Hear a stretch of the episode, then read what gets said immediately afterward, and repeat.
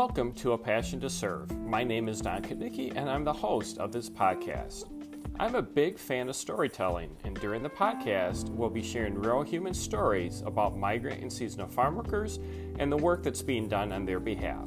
For example, do you know about the contributions of migrant and seasonal farm workers to the United States economy and the challenges these farm workers face on a daily basis?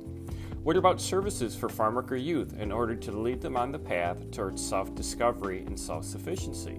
And what about lessons learned by leaders who have dedicated their lives to serving others through a variety of programs? These stories and so much more will be part of A Passion to Serve. I hope you decide to join us on this path of discovery.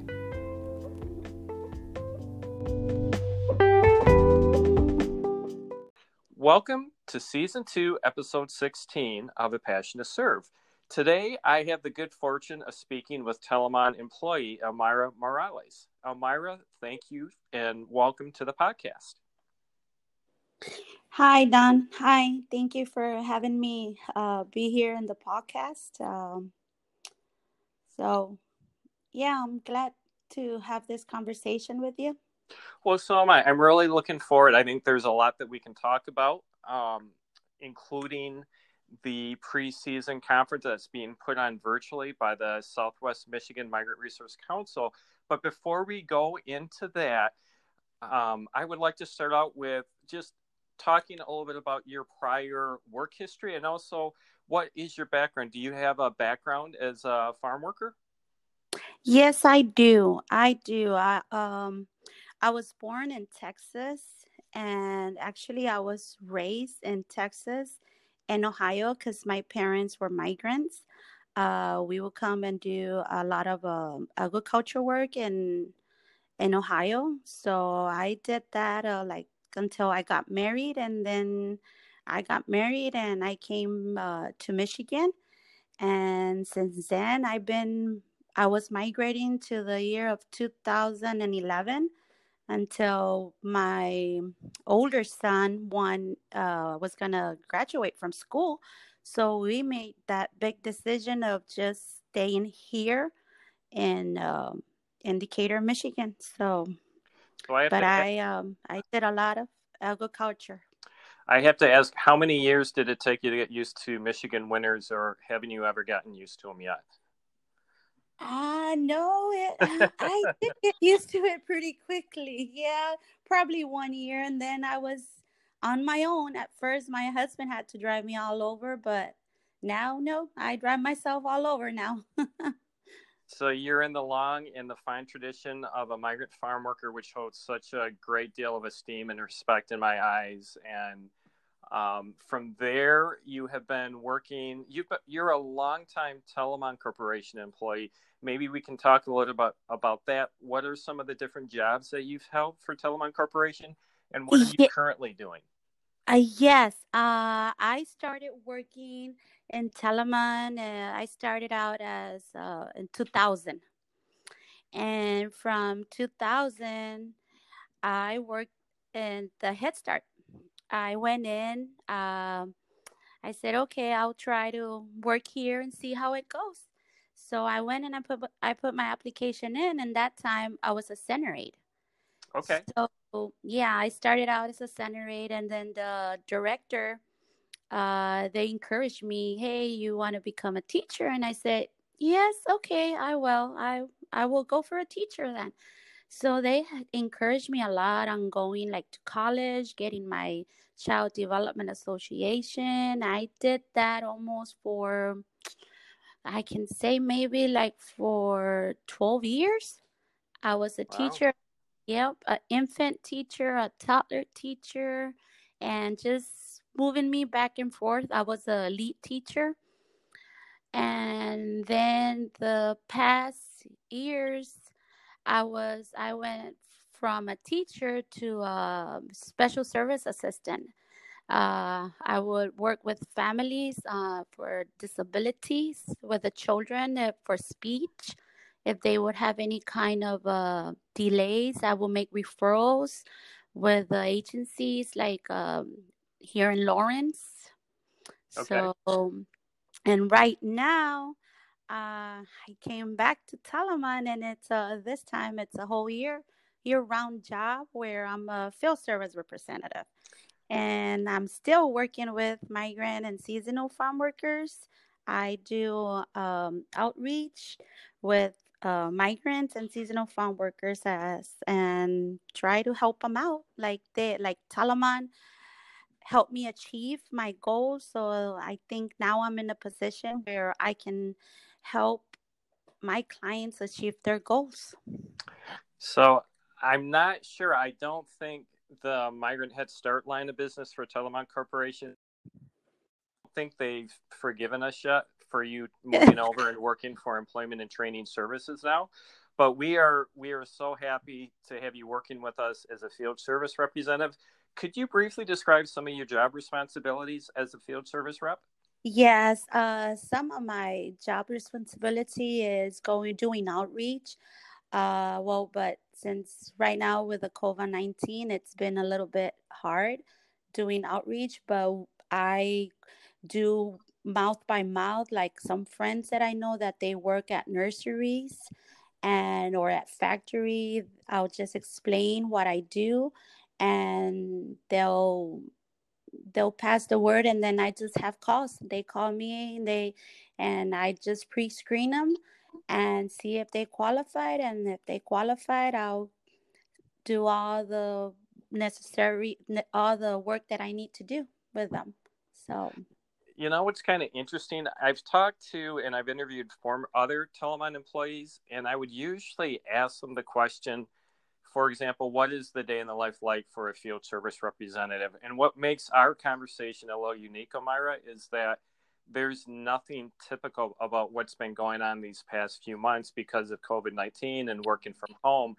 How have you adjusted? I know that, for example, for all of us, the role that technology plays in our day-to-day activity has increased even more in terms of its importance.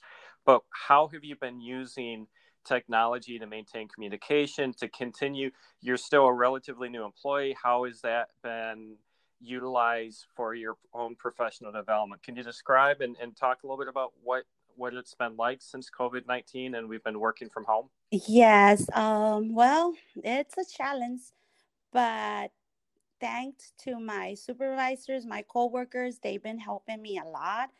Um, I was, we went into lockdown on March seventeenth, and it was just barely one month that I had started with, um, N F J P.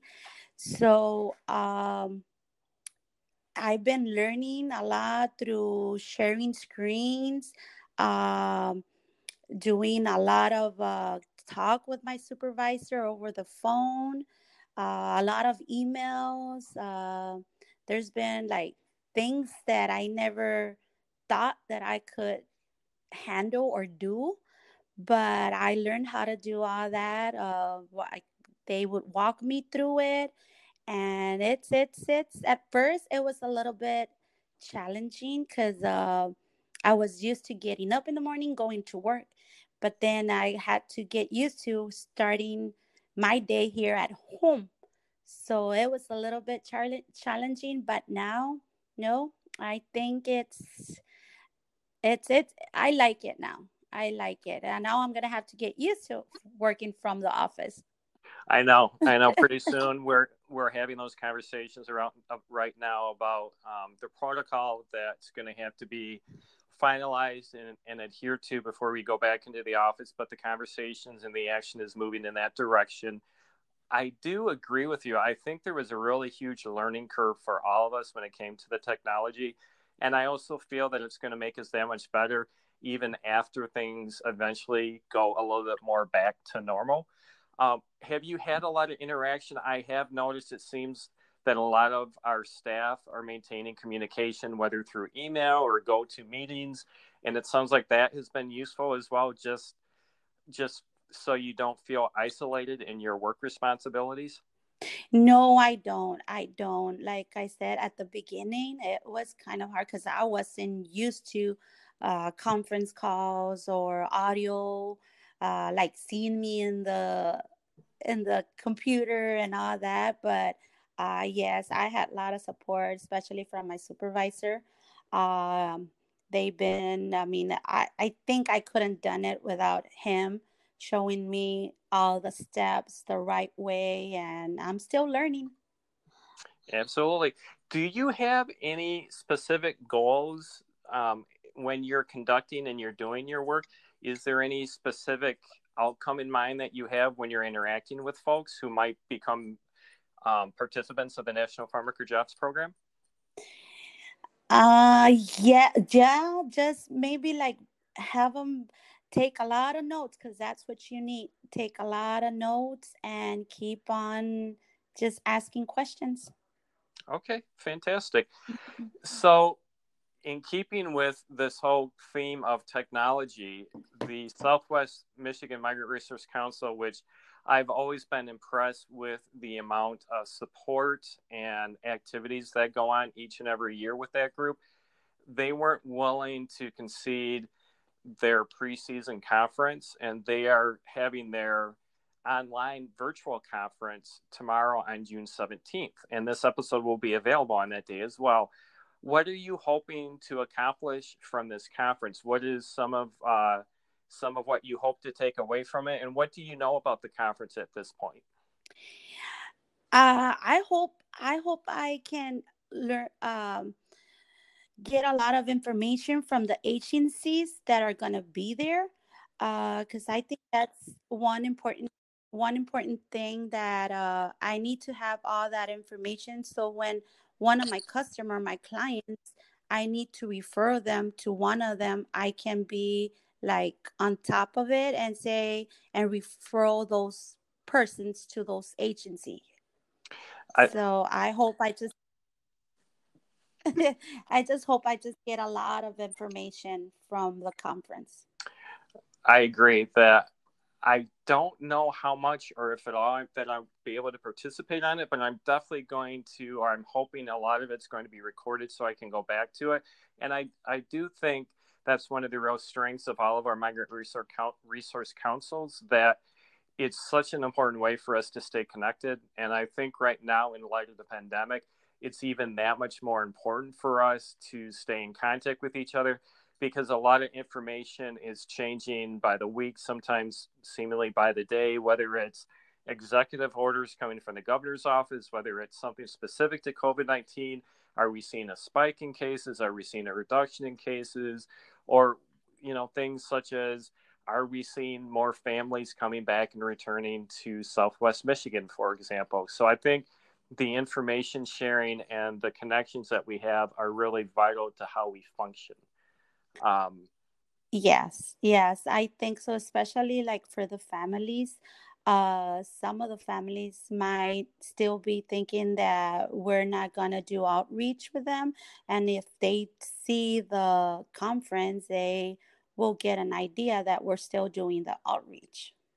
You know what I was thinking too, that what makes you such a powerful presence and an important employee with Telamon Corporation is you spent the majority of your life as a farm worker, and then you've contributed and worked as a Head Start employee, and now you're on the employment and training line of business for Telamon Corporation.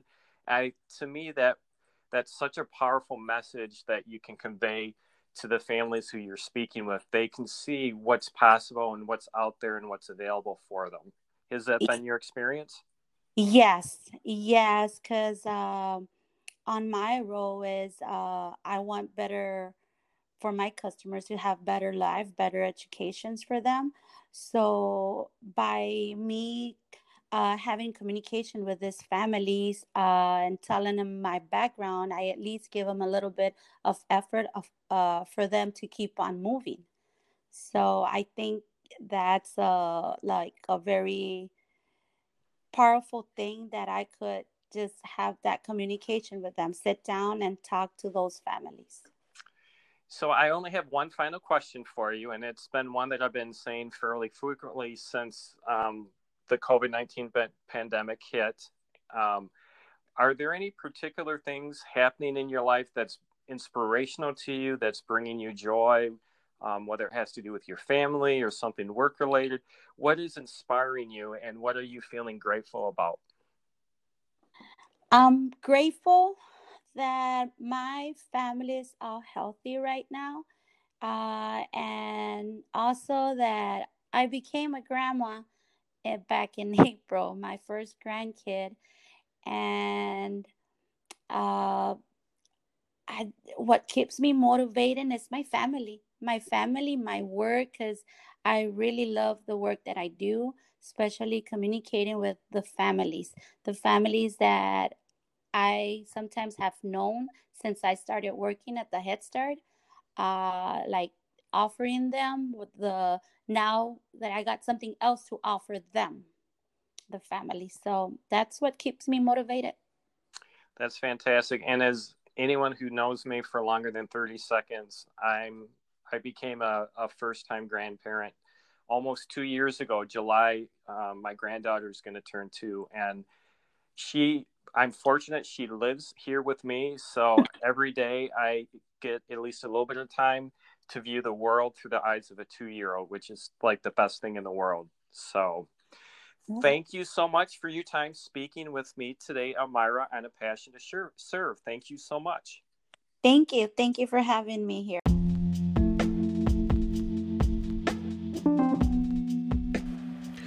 Thank you for listening to A Passion to Serve. A Passion to Serve listeners are now able to leave a voicemail message and offer your input about the episode or episodes you've been listening to. Please use the link provided to leave your message, and I will include your comments during an upcoming episode. Our next episode of A Passion to Serve will feature Mister Juan Marinas, one of the commissioners for the Hispanic Latino Commission of Michigan. Mister Marinas will be discussing the two thousand twenty census. If you like this show, remember to please leave us a rating or review. It really helps. Until next time.